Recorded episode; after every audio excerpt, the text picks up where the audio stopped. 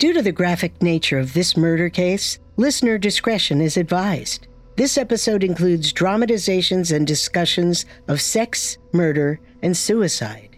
We advise extreme caution for children under 13.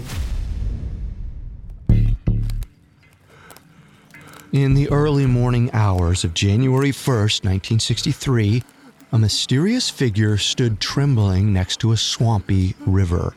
At his feet was the corpse of Dr. Gilbert Bogle, laying face down, half naked in the dirt. The man's instincts told him to run, but he couldn't leave a dead body on the trail like this, exposed for anyone to see. He scrounged along the riverbank until he found a piece of discarded carpet and draped it over Dr. Bogle's body.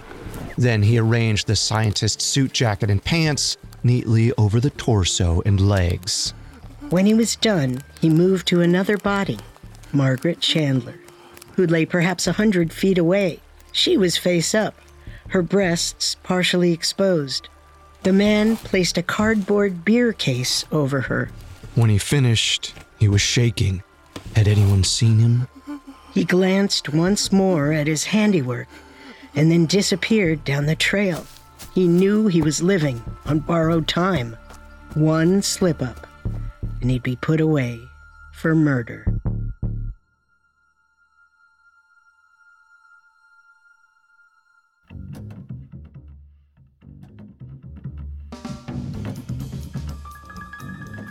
This is Unsolved Murders True Crime Stories, a Spotify original from Parcast. I'm your host, Carter Roy.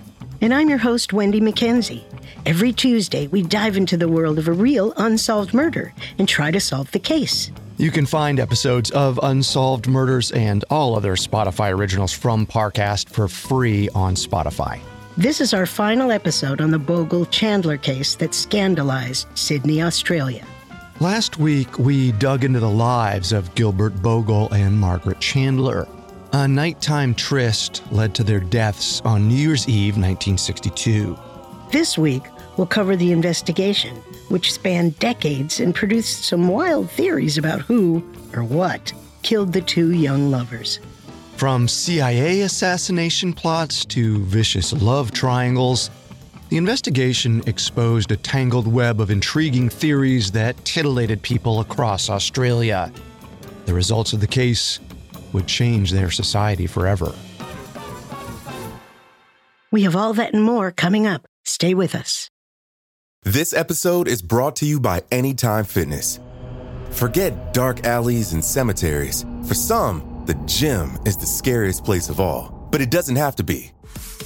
With a personalized plan and expert coaching, Anytime Fitness can help make the gym less frightening. Get more for your gym membership than machines. Get personalized support anytime, anywhere. Visit AnytimeFitness.com to try it for free today. Terms, conditions, and restrictions apply. See website for details. There's no better feeling than a personal win, and the State Farm Personal Price Plan can help you do just that. Talk to a State Farm agent today to learn how you can bundle and save with the Personal Price Plan. Like a good neighbor, State Farm is there. Prices are based on rating plans that vary by state. Coverage options are selected by the customer. Availability, amount of discounts and savings, and eligibility vary by state.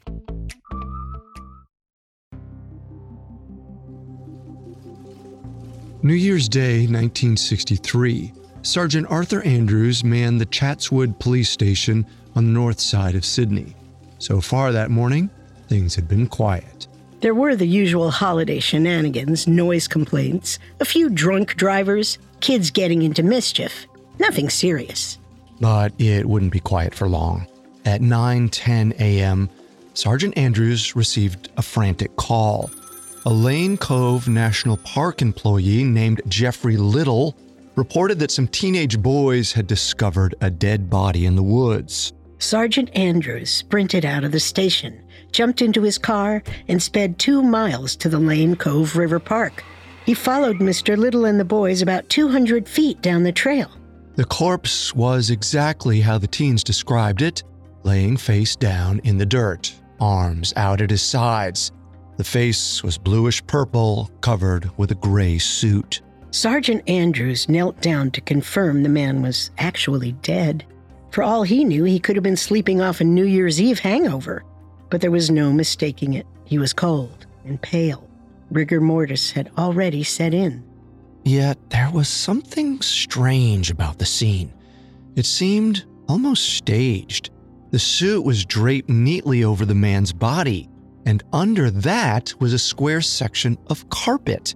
It would have been nearly impossible for a dying man to do that to himself. Even stranger, as far as Sergeant Andrews could see, there were no signs of violence no cuts, bruises, ligature marks, or gunshot wounds. Andrews rummaged through the man's pockets and found a wallet. The dead man was Dr. Gilbert Bogle, the Dr. Bogle, the prominent scientist. Andrews hurried back to his car and radioed for detectives. Officers arrived within minutes. Little did they know they were about to discover something that would change Australia forever.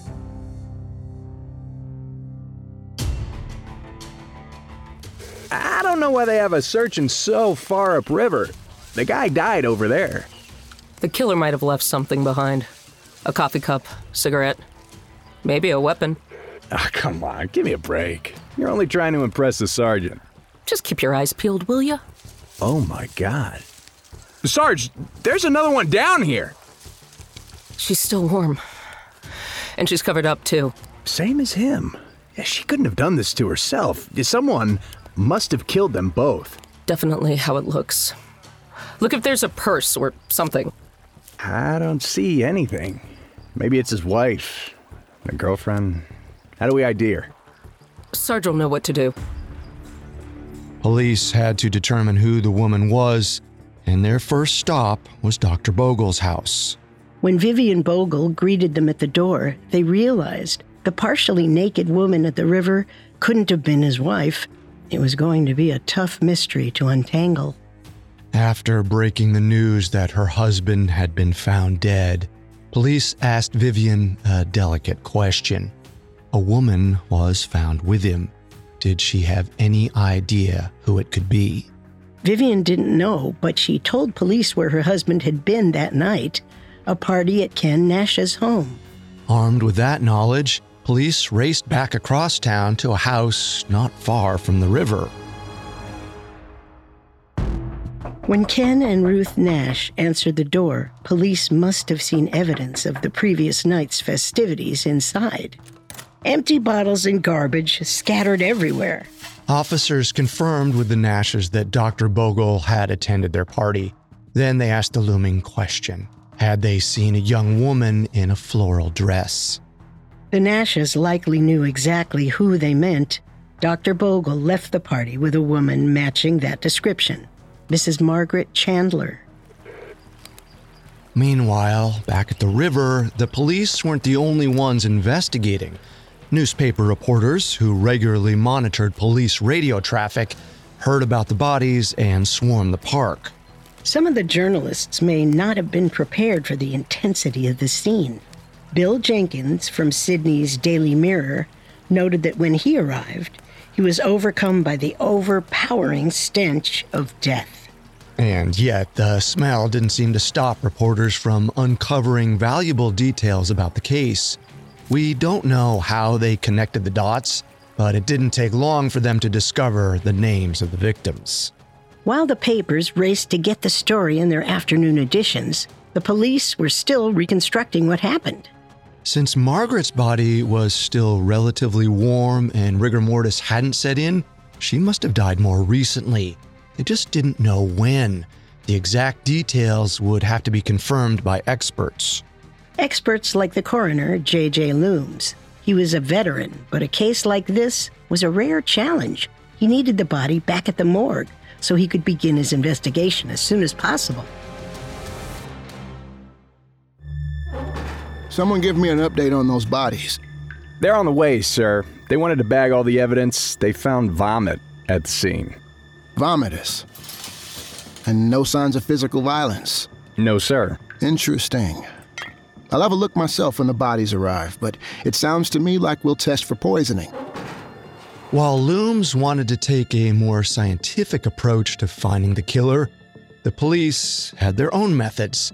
They already had a suspect in mind, and they weren't going to wait for any tests. They knew the killer was usually a jealous husband in cases like this, and that set their sights on one person. Coming up, the police face a shocking disappointment. This episode is brought to you by Anytime Fitness. Forget dark alleys and cemeteries. For some, the gym is the scariest place of all, but it doesn't have to be.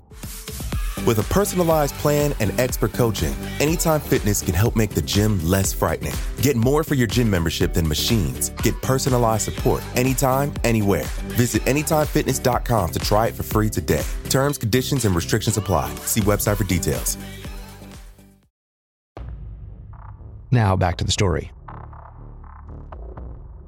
On January 1st, 1963, the Sydney police were hunting for Gilbert Bogle and Margaret Chandler's killer.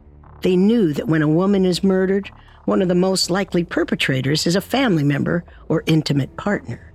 In this case, detectives thought the signs pointed to Jeffrey Chandler, Margaret's husband.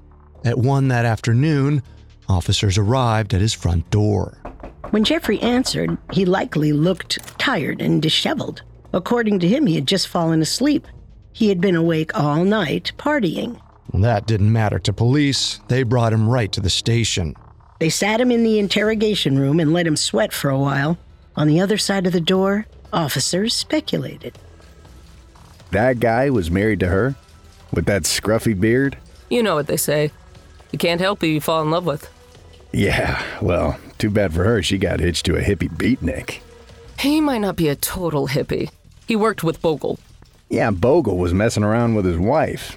Sounds like motive to me.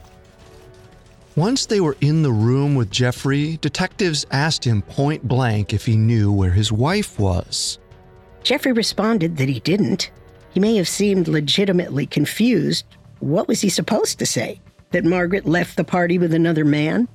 To try and get him to talk, detectives slid an afternoon edition of the local newspaper across the table. On the front page was a story about a local scientist and a woman found dead. His wife, Margaret. Jeffrey later recalled that he knew the detectives were trying to gauge his reaction. They probably didn't give him much time to think.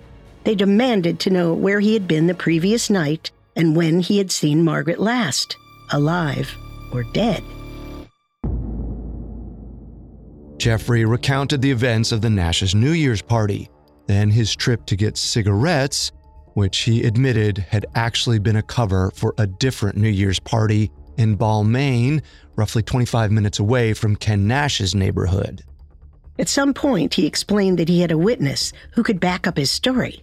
The only problem was that she was his lover. At the time, in polite Australian society, affairs were taboo and shunned. Of course, they still happened in secret, but no one spoke about them publicly. Now, that was all about to change. Jeffrey told them his lover's name was Pamela Logan. According to him, the affair was an amicable arrangement between him and Margaret. Officers likely wondered if that was really true. After all, if Margaret had wanted Jeffrey to end his relationship with Pamela, that would give him a motive to kill her. But then Jeffrey told them that Margaret was interested in Dr. Bogle and that he was okay with it. They had an understanding. He explained that he left the party around 4 a.m. without Margaret, and Dr. Bogle had agreed to take her home. Jeffrey stated that he arrived at Pamela's around 4:35 a.m. About an hour later, the two of them went to fetch the Chandler children from Margaret's mother's house. With the children in the car, Jeffrey and Pamela drove back to Pamela's home, where they ate breakfast. He took the boys back to his place around 10 a.m. At that point, he fell asleep and didn't wake up until the police banged on his door. The story was tough to take at face value. Had he really agreed to let another man take his wife home? It could have been an excuse to get him off the hook. Still, Jeffrey's tale seemed to account for his whereabouts. The police had no justification to hold him at the moment. They would have to talk to Pamela Logan. While officers checked Jeffrey's alibi, J.J. Loomes flicked on the cold fluorescent lights of the Sydney morgue. he and his team of pathologists and toxicologists began the autopsies. First, they confirmed the times of death. Gilbert had died sometime between 5:30 and 6 in the morning. Margaret died later, between 6 and 6:30. It might seem like a minor detail, but it was a crucial piece of evidence to tie the murderer to the scene. Once that was established, the investigators turned to the cause of death. As police noted at the scene, there was no evidence of a violent physical attack. Though Margaret's nose had been scraped, it appeared she'd sustained the injury from stumbling around disoriented. Besides that, the two of them had no other marks, bruises, cuts, or other signs of a struggle. Loomes and his team then turned to the next logical cause of death poison. They had to determine what substance might have killed them, so they searched the bodies for needle marks and examined their mouths, stomachs, and gastrointestinal tracts for telltale signs of certain chemicals. Pathologists put the blood and organs through a battery of tests, looking for every imaginable toxin and poison. When the results came in, they weren't what the scientists expected. All right, what sort of poison are we looking at? Arsenic, strychnine? Maybe something a little more exotic. Aconitine, polonium, even? Sorry, sir. We haven't been able to identify it yet. Well, what do you mean? Blood tests have all come back negative. You tested the stomach, liver, spleen, kidneys. Yes, even the brain and intestines. Impossible. We have the evidence. Vomitus from the scene. I don't know what to tell you, sir. The tests don't lie. Well, someone is. Keep testing. Widen the net. Test them for everything. I don't care if it's aspirin. We need to find this poison. Loom's team left no stone unturned. They tore apart the Chandler's home looking for possible chemicals and searched Gilbert's lab at CSIRO. They even visited Ken Nash's house, where they confiscated glasses, bottles, punch bowls, and anything else that could have been spiked with poison at the New Year's party. When all of those yielded nothing, the forensic team hired an arachnologist, a spider expert, to check the bodies for suspicious bite marks and scour the crime scene for creepy crawlers.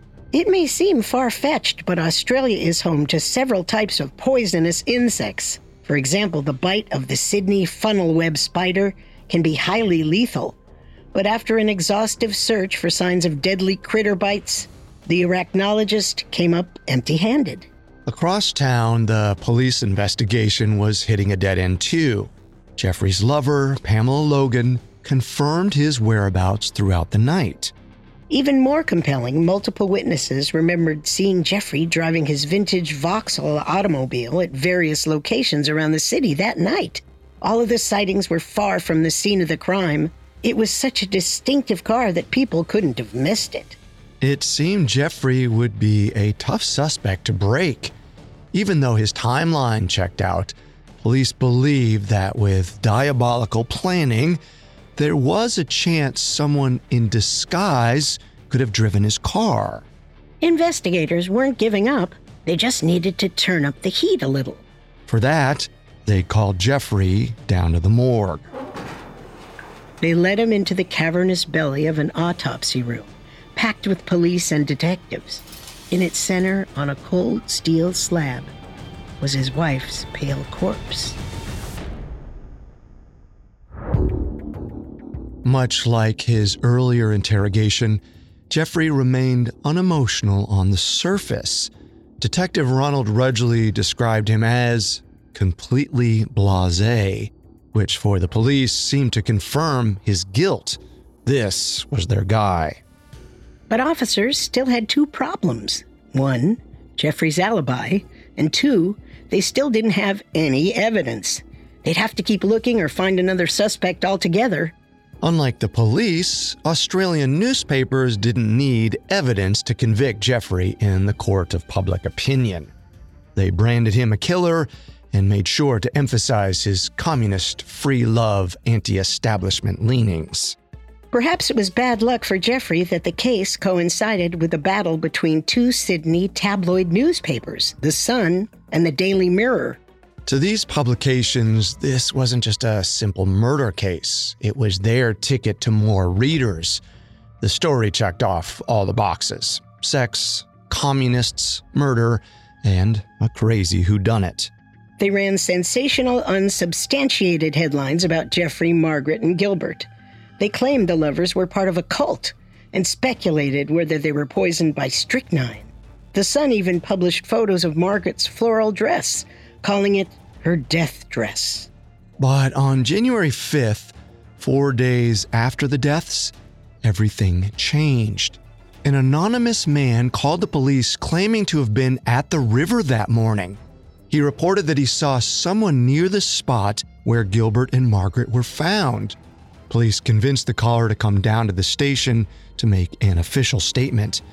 When he arrived, he identified himself as Raymond Chalice. During the interrogation, Chalice admitted that he was a voyeur. He claimed to have seen Gilbert and Margaret arrive at the park that morning. It seemed like this was the break police were hoping for. This could be their guy. But after extensive questioning, they determined Chalice couldn't be involved. They believe that, at the very least, he couldn't have covered the bodies in the manner they had been, because he only had one arm. Meanwhile, back at the morgue, the pressure was on Loomes to announce the cause of death. There was likely political and media pressure to solve the crime so that everyone, especially the families of the deceased, could get closure.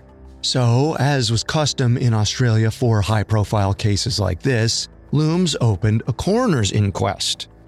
On May 7, 1963, a little over four months after the deaths, Loomes called the proceedings to order.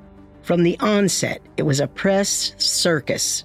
Reporters jammed the room demanding to take photos of evidence. They hung on every word as Loomes and his team attempted to recreate the events leading up to the deaths and re interviewed everyone who had seen the lovers that night, including Ken Nash. Mr. Nash, can you tell us how you knew the deceased, Dr. Bogle? He was a coworker and, and a good friend. And how did Dr. Bogle seem on the evening of December 31st? He seemed fine. No signs of poisoning, nausea, sweating, disorientation? Uh, not that I saw. And did you know Dr. Bogle and Mrs. Chandler were having an affair? That's no one's business. In fact, it is my business, Mr. Nash, because it may have gotten Dr. Bogle killed. Dr. Bogle was a charming man. Many people gave him attention, including Mrs. Chandler. So they were having an affair. I never witnessed them consummate their relationship, but they were friendly. Friendly. I think we all know what you mean by that. The inquest went on for weeks and seemed to put every aspect of Gilbert and Margaret's lives under the microscope. It even brought in an unexpected witness. Can you state your name for the record? Margaret Fowler. And your relation to the deceased, Miss Fowler? Dr. Bogle and I were lovers.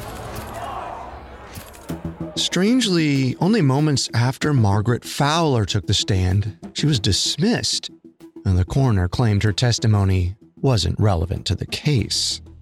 Loomes and the state went on to question 50 witnesses, review 63 pieces of evidence, and transcribe 762 pages of testimony over the next two months. In the end, Loomes stood in front of the crowd and said this It gives me no satisfaction to sit here and tell you that all we know about this is that two people died from acute circulatory failure, the cause of which is unknown. In other words, a heart attack. All the coroner's officers could come up with was that two healthy individuals, one 38, the other 28, died of heart attacks within minutes of each other. It was an unsatisfactory conclusion for everyone involved. Even worse, the lack of conclusive findings opened the door to more speculation, rumors, and conspiracy theories. Rumors started to swirl that perhaps this wasn't a murder driven by jealousy, but an assassination. Coming up, a potential CIA conspiracy. Now back to the story. In the early part of 1963, at the same time the Bogle Chandler case was making headlines across Australia, the Cold War was raging. Only a few months earlier, the Cuban Missile Crisis had put everyone on high alert. It felt like nuclear war could break out at any moment. There were reports of Soviet spies infiltrating Western companies, governments, and defense contractors, and the newspapers seemed to peddle the theories with abandon. All right, folks, evening edition deadline coming up. What do we have on the crime beat? We're running a story on a string of burglaries near the Opera House. Thieves seem to be targeting tourists. What happened to the Bogle Chandler case? Story looks cold, boss. No such thing as a cold story, as long as you can find another angle. And we struck out with the jealous husband, plotting girlfriend, even the peeping Tom. How about a dispute with a coworker? Sorry, boss. Everyone seemed to love him. Well, he worked at CSIRO, right? Yes, ma'am. There you go. CSIRO is into all kinds of chemicals, secret R&D. Find me something there, fast. The media dug into Gilbert's work at CSIRO. His research on cryogenics and masers, or lasers run on electromagnetic waves, was almost too perfect to print. It seemed like it was ripped from the latest James Bond film. Even more juicy was his upcoming job at Bell Laboratories in the U.S. Bell was widely known to have defense contracts, and in preparation, Gilbert had to be vetted by the FBI. Rumors spread that Gilbert was tied to the CIA. From there, the Daily Mirror suggested that he might have been assassinated by Soviet operatives to stop his research on masers getting to the Americans. According to the Mirror, instead of Gilbert and Margaret slipping down to the river for a steamy rendezvous, it was actually a spy mission. Gilbert might have been training Margaret as a new agent. Then the newspapers teased, in the middle of the operation, they could have been ambushed by KGB agents and poisoned. Afterward, the bodies were staged to make it look like an affair. When that unfounded theory ran dry, the papers tried the opposite story. In the newest version, Gilbert was actually a communist agent, and before he could infiltrate Bell Labs in the US, he was taken out by the CIA. The theories may sound laughable now, but at the height of the Cold War and Red Scare, anything seemed possible. And the Sydney tabloids weren't the only source of titillating content about the case.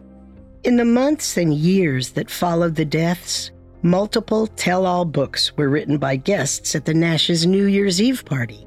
Many claimed that they had new insight into what killed Gilbert and Margaret. Even Jeffrey Chandler got in on the game. In 1969, six years following the murders, he wrote a book entitled So You Think I Did It. After the hysteria of the tell all book subsided, news about the case tapered off. Heading into the 1970s, headlines became less frequent. Occasionally, there were new rumors, especially on the anniversary of the deaths. But all in all, things quieted down. Wounds were allowed to heal. Then, in 1996, those scars were ripped open. This time, new toxicology tests provided a fresh angle of speculation. According to news outlets, Gilbert and Margaret's blood tested positive for the hallucinogen LSD. In the 90s, with J.J. Loomes long since retired, a new generation of Australian forensic scientists wondered about the Bogle Chandler case. Some of them heard about a cutting edge lab in the U.S. that could detect trace amounts of LSD. So they shipped a preserved sample of Margaret and Gilbert's tissue there. The American lab couldn't find anything in the samples, but that didn't seem to matter to the Sydney newspapers. According to them, Bogle and Chandler tested positive, and it was enough to begin a whole new theory of speculation. When Gilbert and Margaret died, LSD was a relatively new drug. At the time, many thought its use was limited to hippies and counterculturists, but it was also a hallucinogen of choice among pioneering scientists. Many speculated that Gilbert, a high ranking physicist at CSIRO, may have had access to the chemical. Perhaps he wanted to experiment with his new lover and they overdosed. Even if that wasn't the case, there were plenty of new theories and speculations. Maybe Jeffrey Chandler got a hold of some LSD and spiked the punch at the Nash's party.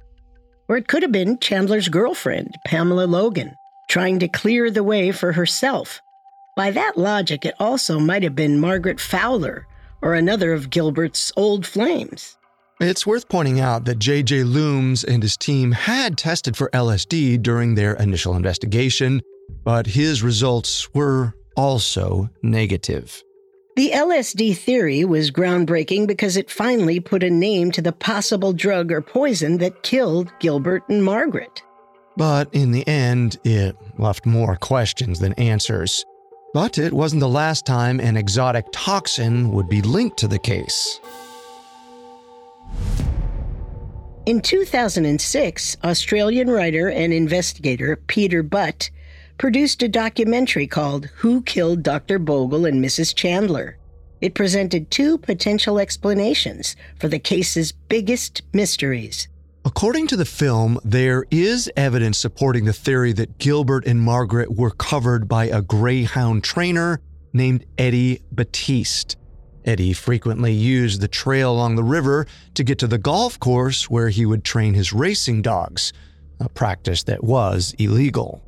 On the morning of January 1st, 1963, the dogs may have caught the scent of the bodies and stopped to sniff around.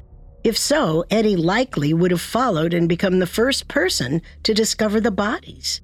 Peter Butt speculates that it was Eddie who draped Gilbert's frame with the carpet and gray suit before concealing Margaret with the flattened cardboard box. If it had been him, it does make you wonder why he didn't call the authorities yet couldn't stand to leave Gilbert and Margaret lying on the ground, half naked. Ironically, in 1963, police had questioned Batiste after his car was identified near the river that morning, but Batiste denied ever seeing the corpses. Not long after that, police cleared him. But even more significant than who covered the bodies, Peter Butt's documentary announced that he had solved the case of who, or what, had killed Gilbert and Margaret. According to the film, the murderer was none other than Lane Cove River itself. Peter Butt contended that the stream wasn't the idyllic place it appeared to be. It was polluted by industrial waste upstream. Besides that, decaying leaves from mangrove trees along the banks decomposed, causing gas bubbles in the mud and muck. For years, people reported the smell of rotten eggs along the river, and there were mass deaths of fish. Both are evidence of toxic gas bubbles of hydrogen sulfide. In low concentrations, the gas has the distinctive smell of rotten eggs or sulfur. But in high enough doses, high enough to kill a person, the gas is odorless to humans, in part because it actually paralyzes the victim's olfactory nerves, causing them to lose their sense of smell. Once that happens, the gas goes to work on the central nervous system, causing disorientation, nausea, and eventually death. Another key characteristic of hydrogen sulfide gas is that it's heavier than ambient air, so it settles to the ground, especially on calm, cool mornings like that of January 1st, 1963. That day, as Gilbert Bogle and Margaret Chandler reclined along the riverbank to make love, a giant bubble of hydrogen sulfide may have erupted on the river. At first, they may have noticed a passing odor, but after that, they wouldn't have smelled anything until it was too late. Mm, wait, Gib, do you smell something? Just your intoxicating perfume. Not that. It smells like rotten eggs. Probably just dead fish in the river. The odor that Margaret might have noticed was hydrogen sulfide. After that, as they lay down in the dry leaves, kissing passionately, ripping off each other's clothes, the gas could have crept in around them, unnoticed. Within moments, they would have felt dizzy and nauseous As the toxin dug deeper into their brains, acute symptoms would have set in vomiting and defecation. They might have stumbled away, disoriented, trying to escape whatever was sickening them. That likely explained how they ended up a hundred feet apart. Gilbert scrambled up to the trail and collapsed, vomiting only a few inches from his face. Margaret, in a state of delirium, crashed through the mangrove branches, cutting her nose and muddying her knees and legs. Somehow, Gilbert succumbed to the gas quicker he was the first to die, which Sergeant Andrews noticed when he arrived on the scene. By that point, Gilbert's body had long since gone cold and rigor mortis had set in. Since Margaret's body was still warm when police discovered her, that may indicate that the gas took longer to kill her. A truly gruesome prospect. This is only one theory, and it's unconfirmed. At first glance, it may seem pretty far fetched, but it's actually supported by Loomes' initial coroner's report. He noted Gilbert and Margaret's blood had a strange purple hue, a telltale marker for hydrogen sulfide poisoning. At that time, however, it wasn't considered a viable option and wasn't investigated. You may be thinking that if their blood was tested for LSD in 1996, there must be samples to check for hydrogen sulfide as well. And there are, but unfortunately, the toxic gas dissipates too quickly in blood and tissue, so it's impossible to test conclusively for it. That means we don't know for sure what led to Gilbert and Margaret's deaths. But many people now believe hydrogen sulfide is the most logical cause.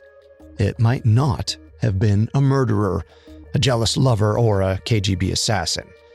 It could have just been the river. It's a strange twist in a case that polarized Australia for decades. Today, the case remains officially unsolved. There's no way to know for sure who or what killed Gilbert Bogle and Margaret Chandler. But who knows? There may be more evidence, witnesses, or some other explanation out there waiting to be discovered.